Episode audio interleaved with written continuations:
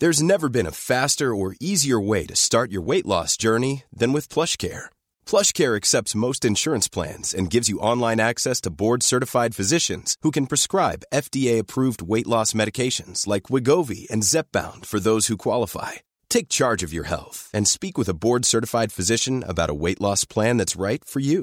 Get started today at plushcare.com slash weight loss. That's plushcare.com slash weight loss. plushcare.com slash weight loss.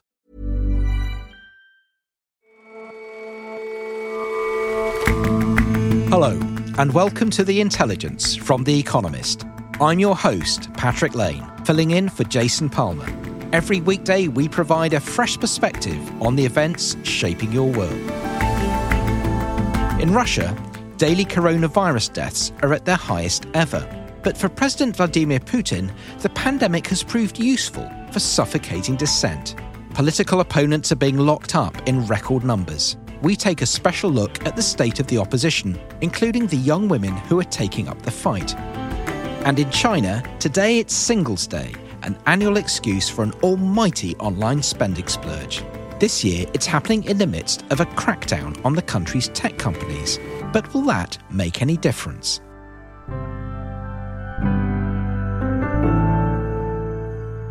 First,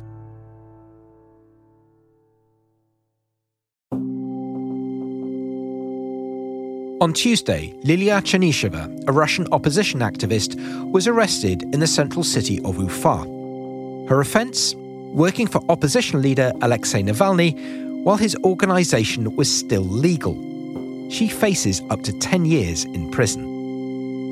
The same day, Sergei Zuyev, the 67 year old head of Russia's top liberal university, was taken from house arrest to a prison cell. Mr. Zuyev had just had an operation for a serious heart condition. It was a move thought to be intended to force a false confession in a fabricated case. In Russia, more than 10% of the national budget is spent on internal security.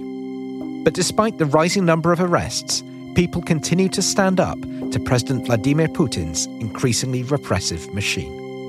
Repression in Russia really has intensified over the past year. The watershed was the poisoning of Alexei Navalny and his subsequent arrest. And since then, repression really has grown in response to also growing uh, discontent and protest. Arkady Ostrovsky is The Economist's Russia editor. Independent media, human rights activists, journalists are being labeled foreign agents, and um, universities are being purged. Now, even a sort of a coming out by yourself with a placard is not allowed either. But Vladimir Putin has been in power for many years. Why is oppression in Russia increasing now?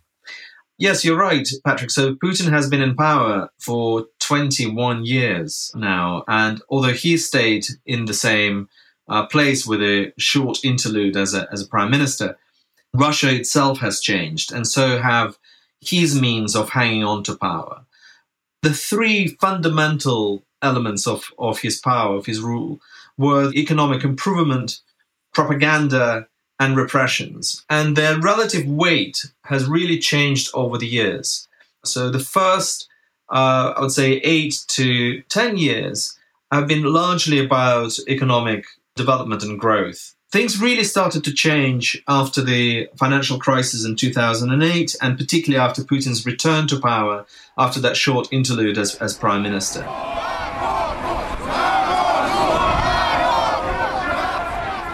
In 2011 2012, Russia had the first big protests in large cities in Moscow and Petersburg. And uh, Putin responded by rallying people around the flag. That was the time of the annexation of Crimea and the war in Ukraine. And that's when propaganda played a much bigger role than anything else. By that time, the economy was starting to, to stall. And so propaganda came to the fore. And now, in the past five, six years, that euphoria that was generated by the annexation of Crimea has largely dissipated. Not surprisingly, because the economy started to, to stagnate and the incomes have been going down. The other big factor was the spread of the internet, particularly the broadband mobile internet, uh, started to erode Putin's monopoly on information. So That was the point at which repression really has uh, become the most important uh, tool now of sustaining Putin in power. You mentioned Alexei Navalny earlier, Arkady. What's the status of his opposition movement? On the one hand, the organization itself has been sort of crushed, closed down, declared extremists. But the people who worked for, for it, the people who worked for Navalny, who supported them, got his message. And his message was go out and do what you think you need to do. I don't need to tell you anymore. It's not some sort of a party structure. It's it's a network. And we can see how it works in the actions of his followers, the people who used to work for his regional networks. Sarah Collinson, my colleague who is a series producer for Economist Films, went out to Moscow this summer and she followed for several months this extraordinary brave women as they went out to campaign themselves. Um, you can see this in a new film we're releasing today.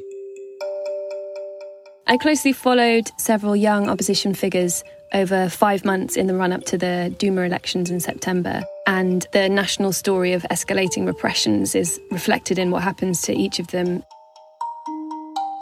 Я хотела быть частью тех изменений, быть частью той истории, Violetta Grudina in Murmansk, which is a port city in the northwest of Russia. She ran Alexei Navalny's anti corruption organization's headquarters in Murmansk when Navalny's organization was forced to shut down in April after being declared extremist by the authorities. Violetta decided to stand as an independent opposition candidate in Murmansk. Я знала, что я не пройду. Я не настолько глупа. Violetta was never optimistic that she would win from the beginning, and she faced pressure immediately after announcing she would stand. She was detained multiple times, her volunteers were detained on the streets, her headquarters were broken into and vandalized, bullets were shot through the window. And I think she was psychologically prepared for that level of intimidation. But what came next surprised even her. Но в каком контексте я больная? Душой? she got a knock at the door and was physically handed a court order which said that she needed to isolate in a COVID hospital despite having tested negative for the virus. And it wasn't clear how long she was going to have to stay there. The authorities started to use COVID earlier this year as a tool for political reprisals. People were fined when they attended a rally for not wearing a mask. It completely stopped her campaign in its tracks. This, of course, prevented her from being able to submit her candidate registration documents. Это было не медицинское дело.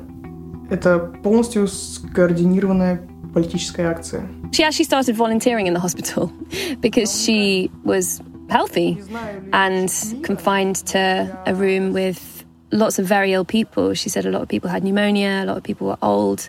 She talked about finding it impossible to sleep because people were coughing so horribly all night. Her campaign manager communicated with her by speaking through the window. She was on the third floor of the COVID hospital, so her campaign manager would shout up to her so at least she could see her face on the third floor. But the turning point for her, she said, was that the staff in the hospital started to ignore her and she started to feel like she needed to do something more radical. She declared hunger strike her hunger strike lasted eight days. Violetta talked about hunger strike being torture, and she, as it went on, just became completely exhausted and you know, eventually could no longer get out of bed. Было неприятно, конечно, что над тобой издеваются, это пытки фактически, тебе приносят еду в палату. So on the eighth day of her hunger strike, she was suddenly allowed to take a COVID test, which came back negative, and she was allowed to leave the hospital. And she found herself with a window to finally submit her candidate registration documents. Against all the odds, she managed to register as a candidate, and for 12 hours, she was officially a candidate. The next day, she was called into the election commission again, And she was read a statement from the Ministry of Justice which said that because of her involvement with extremist activities, she would not be allowed to stand and she was removed as a candidate. Мне кажется, это агония. Ну вот по-другому и не скажешь, это реально агония. She came out of the election commission giving a really powerful monologue about the agony of Putin's regime. She was angry. She said, you know, out of fear, he simply lost his mind, so afraid of losing his place. He simply eliminates anyone who poses even the slightest threat to his regime. Violetta doesn't have many options at the moment. There's no options for her in politics. There's no options for her in Navalny's team, which has been extinguished She has several criminal cases hanging over her, and the risks increase with every day that she stays in Russia. So, like so many others, she feels it's time to leave. Я извини, изменю свое э, мнение.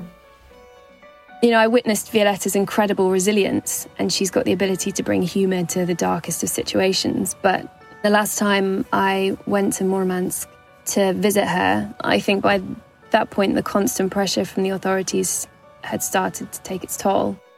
Her state of mind had really altered. She talked about a creeping, numbing desperation. С рабочими, с многими лишениями. Что за противная вода из меня льется? Сейчас я сломана.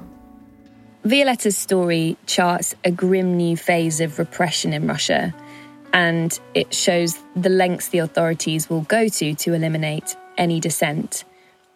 But despite the hardships that she and others have endured, they firmly believe that their defiance could sow the seeds for change in the future. Arkady, how typical is Violetta's story?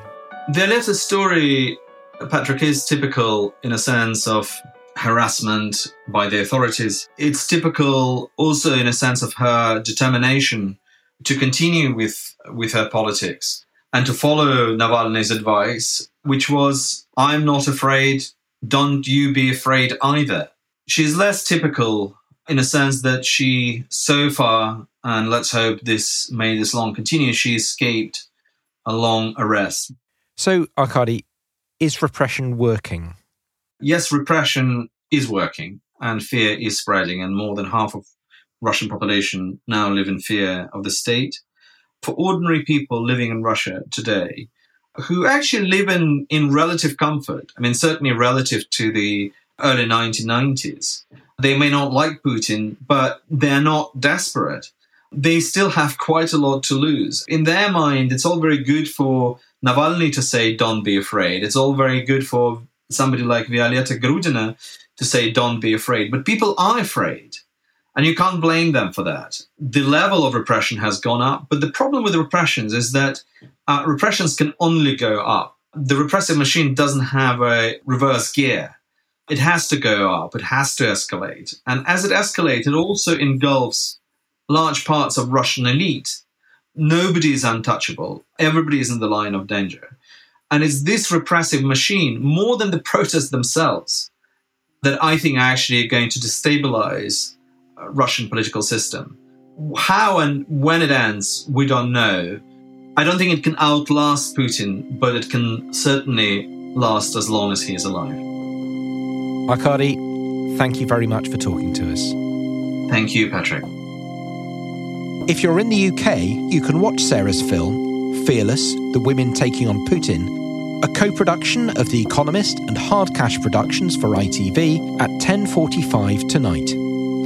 If you miss it, you can still stream it at itv.com. And for more of The Economist's Russia coverage, you can head to economist.com slash Russia dash film.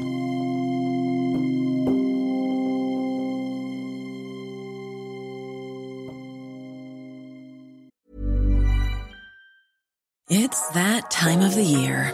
Your vacation is coming up. You can already hear the beach waves, feel the warm breeze, relax, and think about work. You really, really want it all to work out while you're away. Monday.com gives you and the team that peace of mind. When all work is on one platform and everyone's in sync, things just flow wherever you are. Tap the banner to go to Monday.com.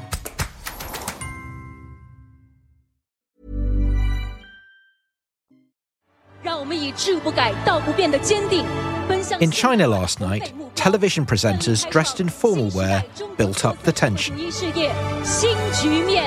Once the clock ticked past midnight, millions of shoppers began clicking themselves into a frenzy of consumer excess. Today is Singles Day, China's answer to Black Friday. Over the 24 hours, billions of dollars will be spent online. But for Alibaba, the tech giant that first fueled the splurge, this year is proving a little different. Singles Day has not always been about shopping.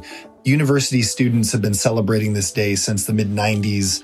Don Weinland is The Economist's China business and finance editor. In Chinese, it's called Guanggunjie. Uh, Guanggun means a bare stick, and it also means a single person. And so this was a holiday where single people would get together and uh, exchange gifts on November 11th. Of course, November 11th referencing 1111 and looking kind of like several single sticks. So, Don, how did this date evolve into a huge day for online shopping? An Alibaba executive noticed that people were celebrating this day as an unofficial holiday.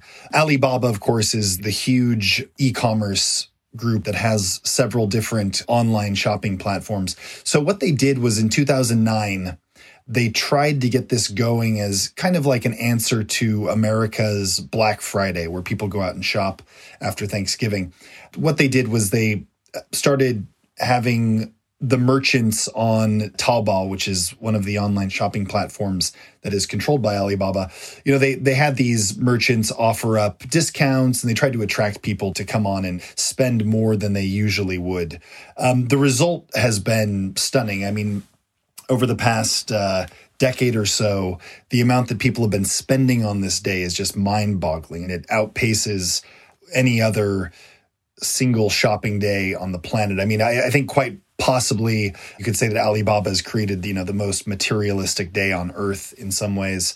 So just to give you a sense of the volume of shopping that's going on here, in 2020, people bought more than $78 billion worth of goods just off of Alibaba platforms. And of course, other companies have tried to get in on this. So there's lots of shopping going on. You know, the full scale to the shopping, I don't think is really quite known, but it's vast. And can we expect much of the same this time around?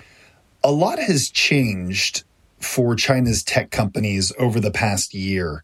So, starting just about a year ago, regulators in China began to crack down on many of China's tech companies. At the heart of that was Jack Ma, who's the co founder of Alibaba. Some might recall that his IPO of Ant Financial, which is kind of the payments and financials affiliate of Alibaba, that IPO was canceled in early November. And this kind of kicked off a wave of internet regulation strengthening that goes on really until this day what that has meant for a company like Alibaba and its singles days, it's a little bit hard to say. I mean, Alibaba was handed a huge fine in April. It was a record $2.8 billion fine.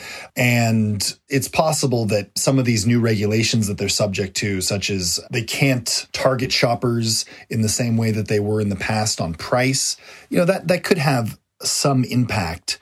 But um, there's another concept that has been prominent in China over the past couple months. It's often referred to as common prosperity. So this is kind of a core policy initiative of President Xi Jinping.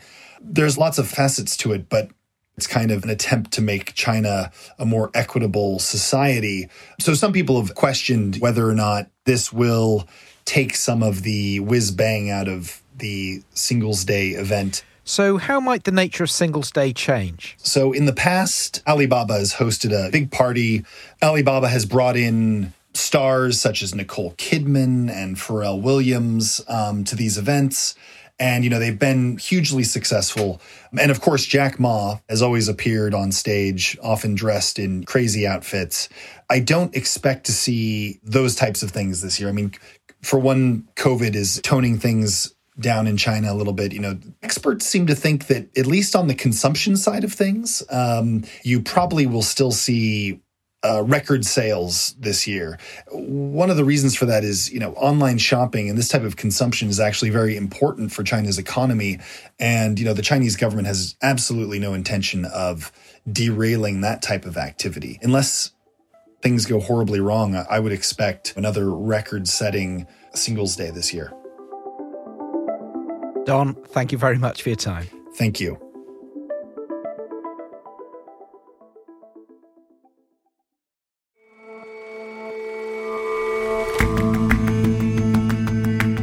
That's all for this episode of The Intelligence.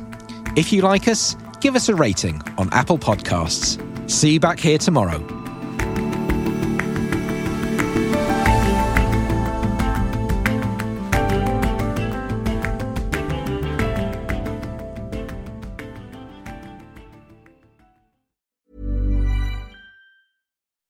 When you make decisions for your company, you look for the no brainers. If you have a lot of mailing to do, stamps.com is the ultimate no brainer. Use the stamps.com mobile app to mail everything you need to keep your business running with up to 89% off USPS and UPS. Make the same no brainer decision as over 1 million other businesses with stamps.com. Use code PROGRAM for a special offer. That's stamps.com code PROGRAM.